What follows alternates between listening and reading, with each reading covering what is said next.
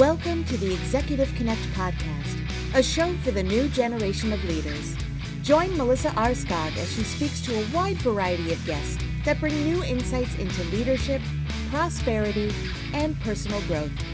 While no one has all the answers, by building a community of open minded and engaged leaders, we hope to give you the tools you need to help you find your own path to success.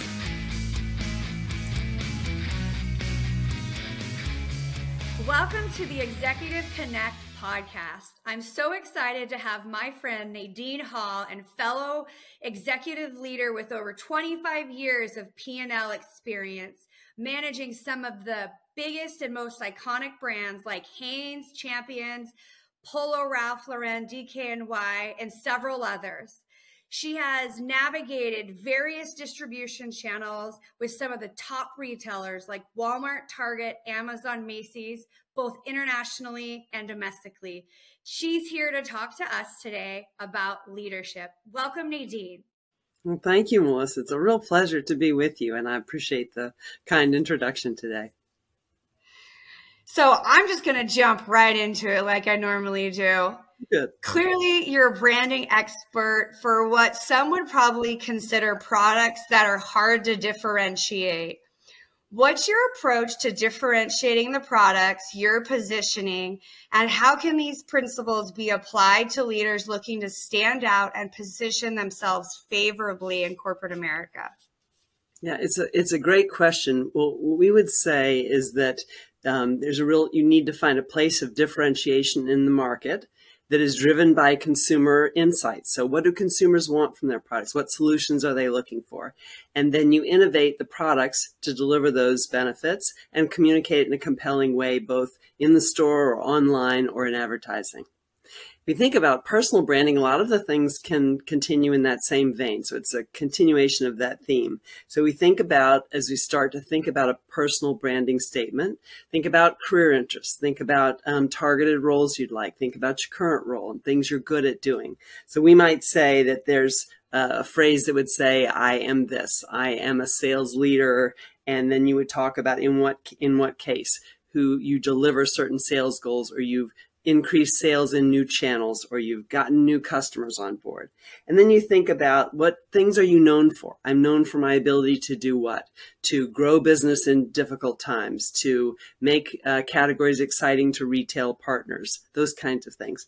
And lastly, you might think about what is my superpower? What are some things I'm really, really enjoy doing, I'm good at doing? And a tip there is to ask some people who have worked with you in the past and known you over time, because often they can tell you what your superpower is, even though maybe you've missed it. So it's another tip for trying to figure that, figure that one out.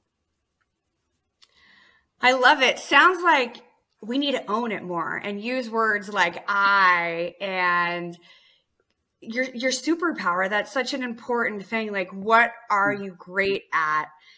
As someone that is very experienced in leadership roles what do you consider the most critical skill or maybe mindset trait for a successful leader in this in the world today?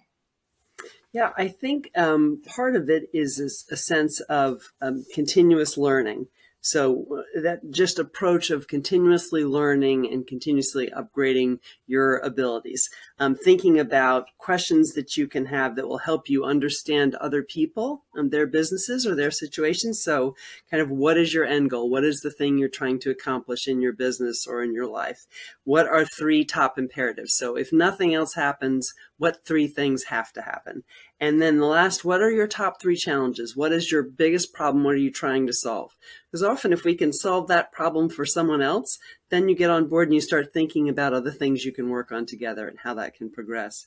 The other thing I'd say is also listening to, to develop a skill of listening with a desire and a purpose of understanding others, what their goals and motivations are, what their challenges in their work that they're trying to accomplish, um, and what their general approach is, what their thoughts are. Uh, and that way you really have a sense of what the person is really about, but also what the business situation is. And it's much easier to find sort of a place where you can work together towards a solution. I love the one listening, actively listening. I, I forget the saying that goes, listen to understand, not listen to respond. I think most people listen yeah. to respond and we're not really hearing what other people are saying clearly. And so I think I would agree a lot of times what people are trying to say and what they're really saying is misunderstood a lot of time as we navigate complex workforce um, and the world we live in today on teams and yeah. the way we are as far as wanting things yesterday and now and not patient. And so i, I, I myself constantly work on the listening because uh, i would agree it's one of the the most difficult things these days with so many dynamic things going on Right. It's a great point, Melissa. It, it is hard because there's so much coming at us all the time, and we, we do process information very quickly. A thing that has helped me is to say, um, I'd like to share what I think I think I heard you say, so you can help make sure that I've, I've understood you, and then kind of cover the key points. And so they're invited in to help you make sure that you're clear on everything. So that sense of, I'd love to just summarize what I, I think I heard you say is a great way of kind of keeping the dialogue open and learning more and making sure that you sort of, you have it, you're clear. Yeah, so like telephoning it back, right? Because yeah. you know I've, I've heard sometimes where I'll say something, it comes back around. I'm like, wait, that's not what I meant. That's not what I said. That's not how I said it. So yeah. actively practicing repeating what you heard to make sure it was indeed uh, yeah. what you heard. That's really great advice um, that I love. What would you consider the defining factors that encourage you to navigate your career and the different roles you've taken in mm-hmm. the apparel business? Yeah, I'll, i think I'll cover um, since the time I started with Sara Lee Corporation. Then you know we were spun off to Hanesbrands, so I'll I'll cover kind of the key junctures there. Um, that was after I had my MBA, so I would consider that's more um, more clear kind of career journey at that point. So the first was um, I joined Sara Lee Corporation, Hanes Hosiery, because I felt like I would learn a tremendous amount about business, about consumer marketing and about customers. And so I thought it was a great place to begin. In those days, they had fantastic training and mentoring, both informally and formally. And the um, executives I met during the interview process were incredibly um, impressive in every way. And they liked to teach, kind of teach and mentor people. So that was the place I started. And then I had an opportunity to um, to make a change over to a leadership role years later um, that was a lateral. And what I determined was Hanesbrands had, or Sara Lee in those days, had a lot of businesses in the mass channel, so Walmart and Target. And I realized then I had never worked on those businesses. So I thought to myself, you know, I'm not going to even be considered for some of these roles where you have to know those customers really well. Even though I wasn't in sales directly, it was part of the kind of teamwork we had for trying to present solutions to customers. So I took a lateral move back into the hosiery business and it was great. I knew the product and I knew a lot of the people who were still there, but I just was able to learn those mass customers. And that made me have a chance. I was asked to lead the C9 by Champion business, which was our champion um, product line at Target exclusively. Uh, and so I probably wouldn't have been in line for that, but uh, we had the same senior executive on the target side for both businesses. That was a great business as a, a huge team effort. We grew it from about 50 million at retail to over a billion dollars in annualized retail sales. So a huge team effort, a, a wonderful group of people who worked on that. And then I had the opportunity, I was asked to come back to the innerwear side of the business, so underwear and socks, and lead those businesses. And those are some of the largest businesses that Hanes had um, and very much um, profitable businesses. So that was a chance to really grow there and understand the full P&L, a broader view of the supply chain and how our business fit into the, to the total company. And most recently, one of my roles was in the men's business. We had a portfolio in men's underwear and sleepwear of, of key brands, so Hanes, Champion, and licensed polo business. Um, and that was really an opportunity to think about the portfolio of brands we had and how could we sort of get to every consumer across the board given a mix of those brands and a mix of retail channels and including our own stores um, and sites. So um, it's sort of a kind of a um, a focused view on continuing to expand learning, thinking about what I didn't know and how I could have that um, knowledge. And also, I've been very um, lucky to have had a number of mentors who've been thinking with me a long time about you know, what are the things that you're going to need to learn and know to continue to advance and to grow.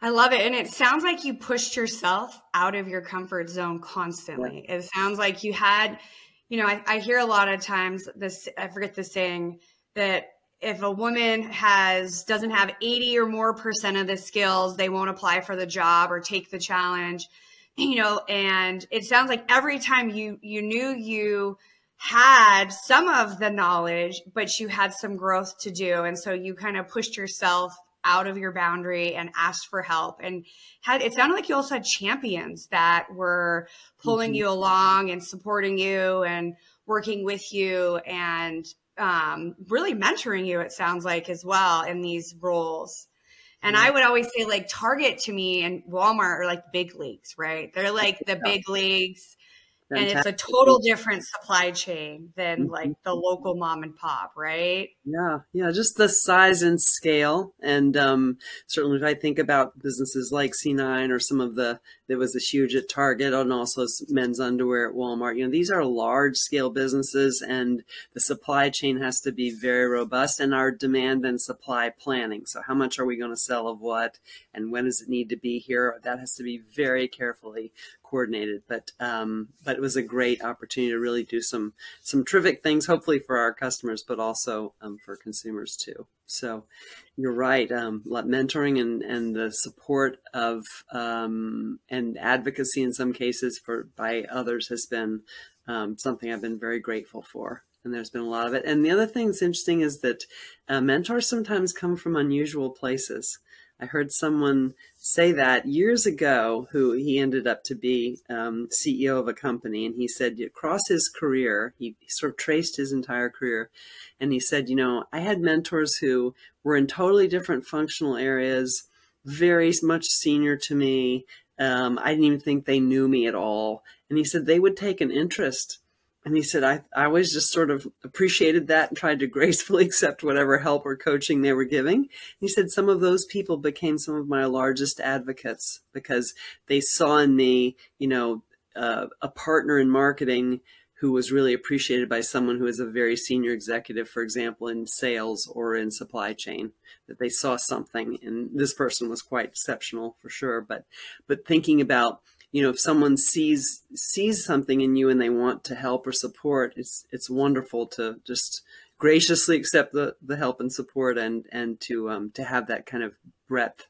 Because those folks are are um, remarkable in what they know uh, both about leadership but also about their functional disciplines yeah, it sounds like you've had to like pivot the ship a few times, right? You know, yeah. we were going down one direction and the team was executing a strategy and with the rebranding and changes, you've had to really pivot mm-hmm. teams of people and strategy and which is not really easy these days to pivot and change. So how did you how did you handle that landscape and from a leadership perspective and mm-hmm. and really give your team confidence in the changes um, i know now there's a lot of change going on in our world and um, i think that now it's more important than ever to be adaptable to change and open mm-hmm. to change yeah. and you kind of touched on it as well you had champions internally that were teaching you things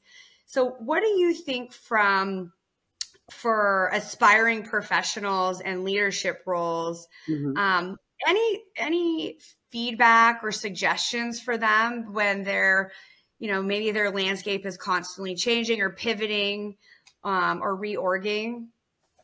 Yeah, there's there's probably a couple of things. Um, is to think uh, kind of think constantly and be open to new opportunities. Think about um, what where how you could potentially uh, attack a problem or address an issue in a, in a new way. Um, and also think about um, a broad view of the data, looking at all the data that you have, the performance of the business, what all the details are, getting into great level of depth and understanding. um, and talking to the team about ideas they have, what they think is really the central problem, what they think are opportunities, and then communicating that in a simple way and having a plan that is both strategic in nature but simple in execution as much as possible, uh, and then making sure there are different folks who are leading each part of that. Um, I also think there's a lot to um, seeing the bigger purpose of what we're doing. So some might, might say we're in the active apparel sports bra business or we're in the men's underwear business, but we would say, you know, we're in a place where we're trying to delight consumers with our products, meet their needs for solutions they want, and provide those products at prices that pretty much everybody can afford. Um, and find in retail locations that are easily accessible. Certainly now with the internet, but back years ago it was just trying to get product distributed broadly. Um, so we would say that as well as we always took our position in the communities in which we did business very seriously. So we had a number of, uh, at HanesBrands, a number of medical missions to other parts of the world where we had facilities or we built schools in certain other locales or when there were um, kind of difficult uh, human tragedies or unexpected disasters, we would provide product or water or whatever was needed. So those things really um, sort of I guess put a different sort of view on what, what our purpose is. It's a business purpose and delighting consumers and customers with solutions, but it's also serving the bigger um, community of humanity. That's impressive. That's um, you know, leading multi-billion dollar P and Ls is not you know a small task it's you know, herculean effort to move and position brands um, and across multiple lines so you're hitting mm-hmm. male mm-hmm. female age all the buckets and you know it made me think um, you know how do you balance that so that's not an easy task easy feat how do you balance kind of that personal professional side with you know, driving revenue for a, a, large publicly traded company, right? They're expecting profit, profitability, revenues increasing, branding getting stronger, better, absorbing more market share constantly. Mm-hmm. Um, I mean, there's only so many pairs of underwear one can have, right? So, or wear at one time, right? So, mm-hmm. how do you balance that personal, professional life day to day? Yeah, I think um, one thing in the professional side is um, having a lot of clarity about where you're going strategically, or or if nothing else, these things have to be accomplished in this way and by this time frame and then backing into what is the action plan to get there based on the data that you have the performance of the business today the the characteristics of the business. So, and working at it um, with a fair amount of relentlessness or intensity, because these we used to say you know, these are large businesses, and so if we make uh, in a large business a mistake, it can be very large. And so part of it's just being very clear on what the facts are, where you are, you know where you're going and what is the path to get there and what's the backup plan if we don't you know if we struggle along the way. So how could we kind of recover the timeline or, or some of the um, investment we've made? Um, and then personally i think the balance of the two is is never i think a, a simple um, thing to do uh, overall. I would say generally um, i've had a lot of a lot of help and that uh, that i think you know you find friends or others or or uh, partners, marriage, marriage partners who are um, who are set up to to help and willing to help. And when you have to travel constantly, that they're there to help, which is great. My husband's been wonderful. Um, I think also you think about in, in the there are often key priorities or key times where you really have to be physically and I'd say mentally present and trying to make sure you, as someone said to me once, the brain and the person stays with the body. So when you're there and it's important to be with family or important to be at work that in that setting that you're there fully so that you, other parts of it are taken care of um, and i think the last thing is is just a bit of um, constant sort of reprioritizing of you know this was the schedule for today but these other things can wait and there's something more important or it's going to take more time to do this whatever it is and for just have to figure out a way um, I think also for me, one last thing is um, I had the blessing early in my career of a job I did not like. and so it was a huge blessing, although it didn't seem so at the time. Um, but that was a reminder of if you do things you really enjoy doing, it never feels like work you know, because you you run to it and you run from it, of course, just for family and other things. But it never feels like work, and the ability to constantly work at it or relentlessly go after something is much easier. Um, so I just remind everybody about that. The other thing is, some people would say, well, you know, I like this part of the work, but less this. Well, maybe over time you could do more of the part that you like better. You think you're better at doing it.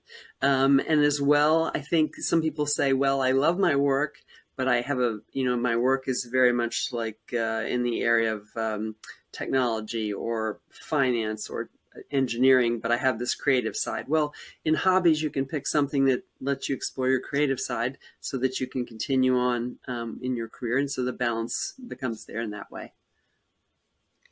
I love it. So many really good nuggets in that. I think the first one I heard was you are not only leading a team, but you're leading yourself, right? You're leading yourself yes. through your day to day. And you get through your day and you're like, okay, I was supposed to get these things done. I didn't. So we're going to pivot to this maybe the next day. And then giving yourself grace, right? It's one thing to say, oh, I didn't get my 20 things done. That's it. I got to work late and exhaust myself and get it all done. But I think what I heard was leading yourself. Mm-hmm. Um, and I guess the flight attendants say it best, right? You put your mask on first so you can, you know, put your kids' masks on. And, and uh, so playing that in your head, right? So you lead yourself, pivot, give yourself grace, and realize – we're all not yet a, a chat gpt ai bot so we're just humans trying to figure it out on this earth for now right? Yeah, so it's so true and i think you put it beautifully melissa i love what you said about about thinking about you know kind of giving yourself a chance like well tomorrow we're going to hit this harder or we're going to reallocate time or i'm going to ask some other people to help me so we can kind of crest the hill. I think um, part of it is the sense of like we're working to be better at what we're doing all the time. So we're not worried about something didn't work or we weren't as good as we wanted to be. Well, we're just working to be better all the time.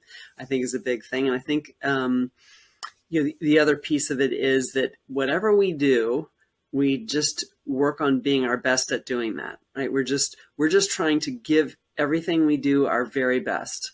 Um, and it's not always possible, but I think the goal is, you know, I'm going to try and do my very best wherever I am. So I often say to people who are more junior in their career, like, if you want to be at this other level at some point in your career, then just do the best you can in whatever you're doing right now. Because often also people think uh, how we do small things is how we do big things, you know? And so right.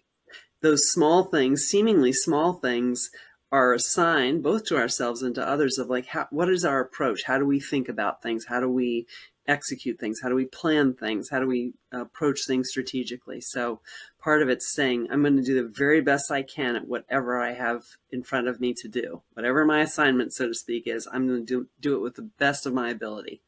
And, um, and you also find that way, you tend to find you learn a lot that way. You learn a lot about yourself, but you also end up in a place where you have more opportunities to do different things because people see you as like, boy, she could figure that out, or she asked for help when she was trying to think about this, or she had a new approach and just went after it until we could make it work. So um, things like that. Sometimes you know the success of one thing breeds breeds to another. And I love that. And the other thing I always think too is um, doing things to the best of your abilities and if and when you make a mistake mm-hmm. it's okay as a i'm a personally a recovering perfectionist and i realize sometimes my biggest mistakes were some of the best blessings in my life and like you said work really hard at it and you know not dwelling on it get it across the line and then if you make a mistake learn from it and mm-hmm. ask for help or hey i did this assignment what do you think you know, and asking feedback for people. And it doesn't have to be senior people, it can be sideline, downline, around line, your kids, your mom, whoever is your counsel. Mm-hmm. And I love what you said because we all are just trying to do our best job. And we all where we we all are where we are today with mm-hmm. what we have. And aspiring for these other roles is really i love that you said it so great is um, learning and keep trying to the best of your ability because it will show over time yeah, it's it's really true. I love what you said about that sort of like we don't have to be perfect. In some cases, some things just have to be finished and completed, right? They just need to be completed by a certain time. Some they need they the timeline is, is you've got more time but they have to be done with great precision or other things are very complicated and you have to sort of create a new business model or think about something that the team's never done before. So you're going to need a little more time and you have to talk a lot together about okay here's where we want to go how do we have to work our way there? So I think those things are really, really important. And um, I think it, it, what you hit on a great thing, Melissa, which is feedback. And I think learning to ask for feedback and saying, you know, tell me about how you perceive that that session went.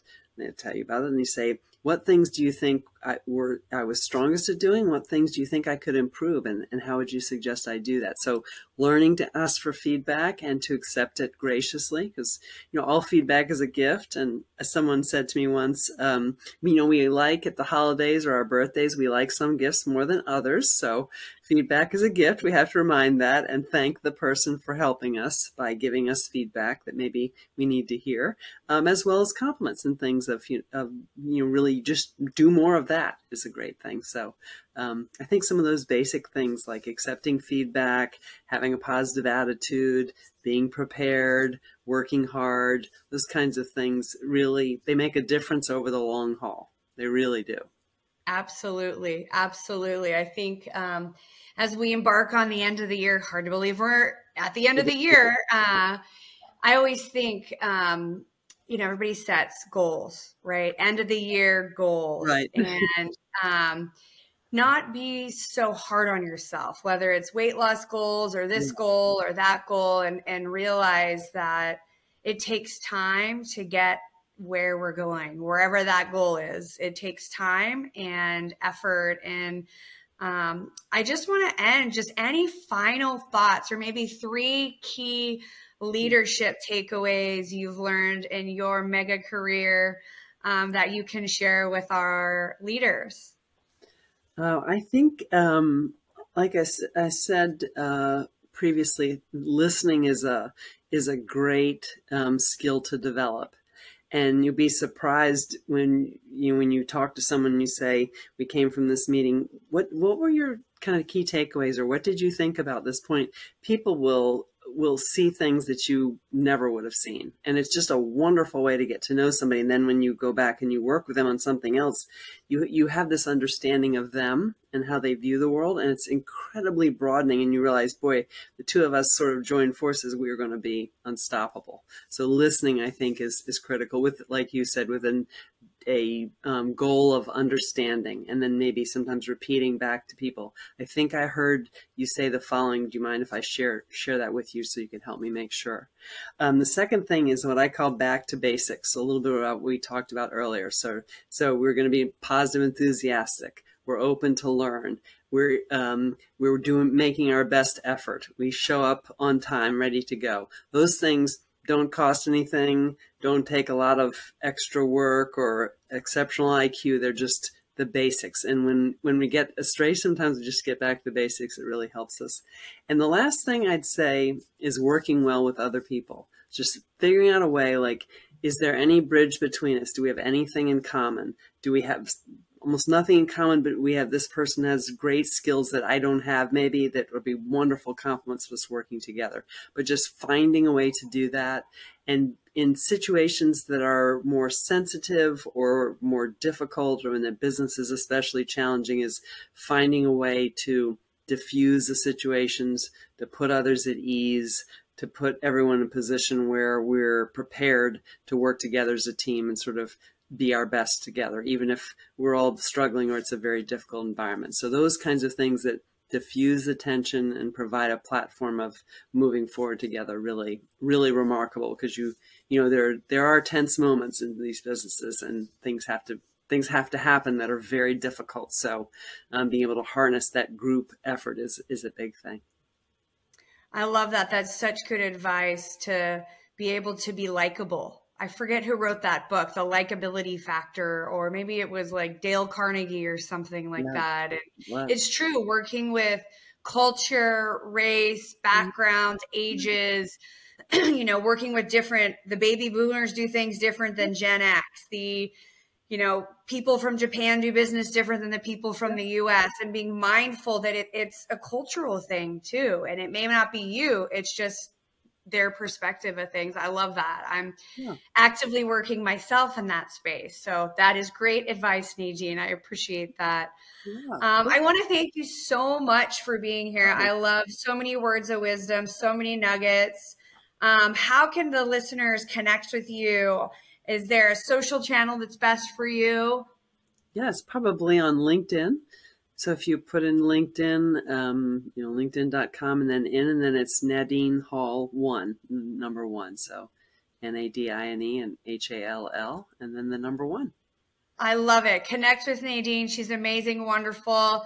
Thank you so much for joining Executive Connect podcast. You my pleasure. Thank you so much. I really appreciate it. I'm humbled by the invitation to join you. It's just terrific to be with you today. Thanks so much. Well, thank you for listening to Executive Connect and tune in to us again next week. You've been listening to the Executive Connect podcast. If you have questions or ideas on how to bring leadership to the next level, email us at executiveconnectpodcast at gmail.com. And don't forget to subscribe so you can catch every new episode. Until next time.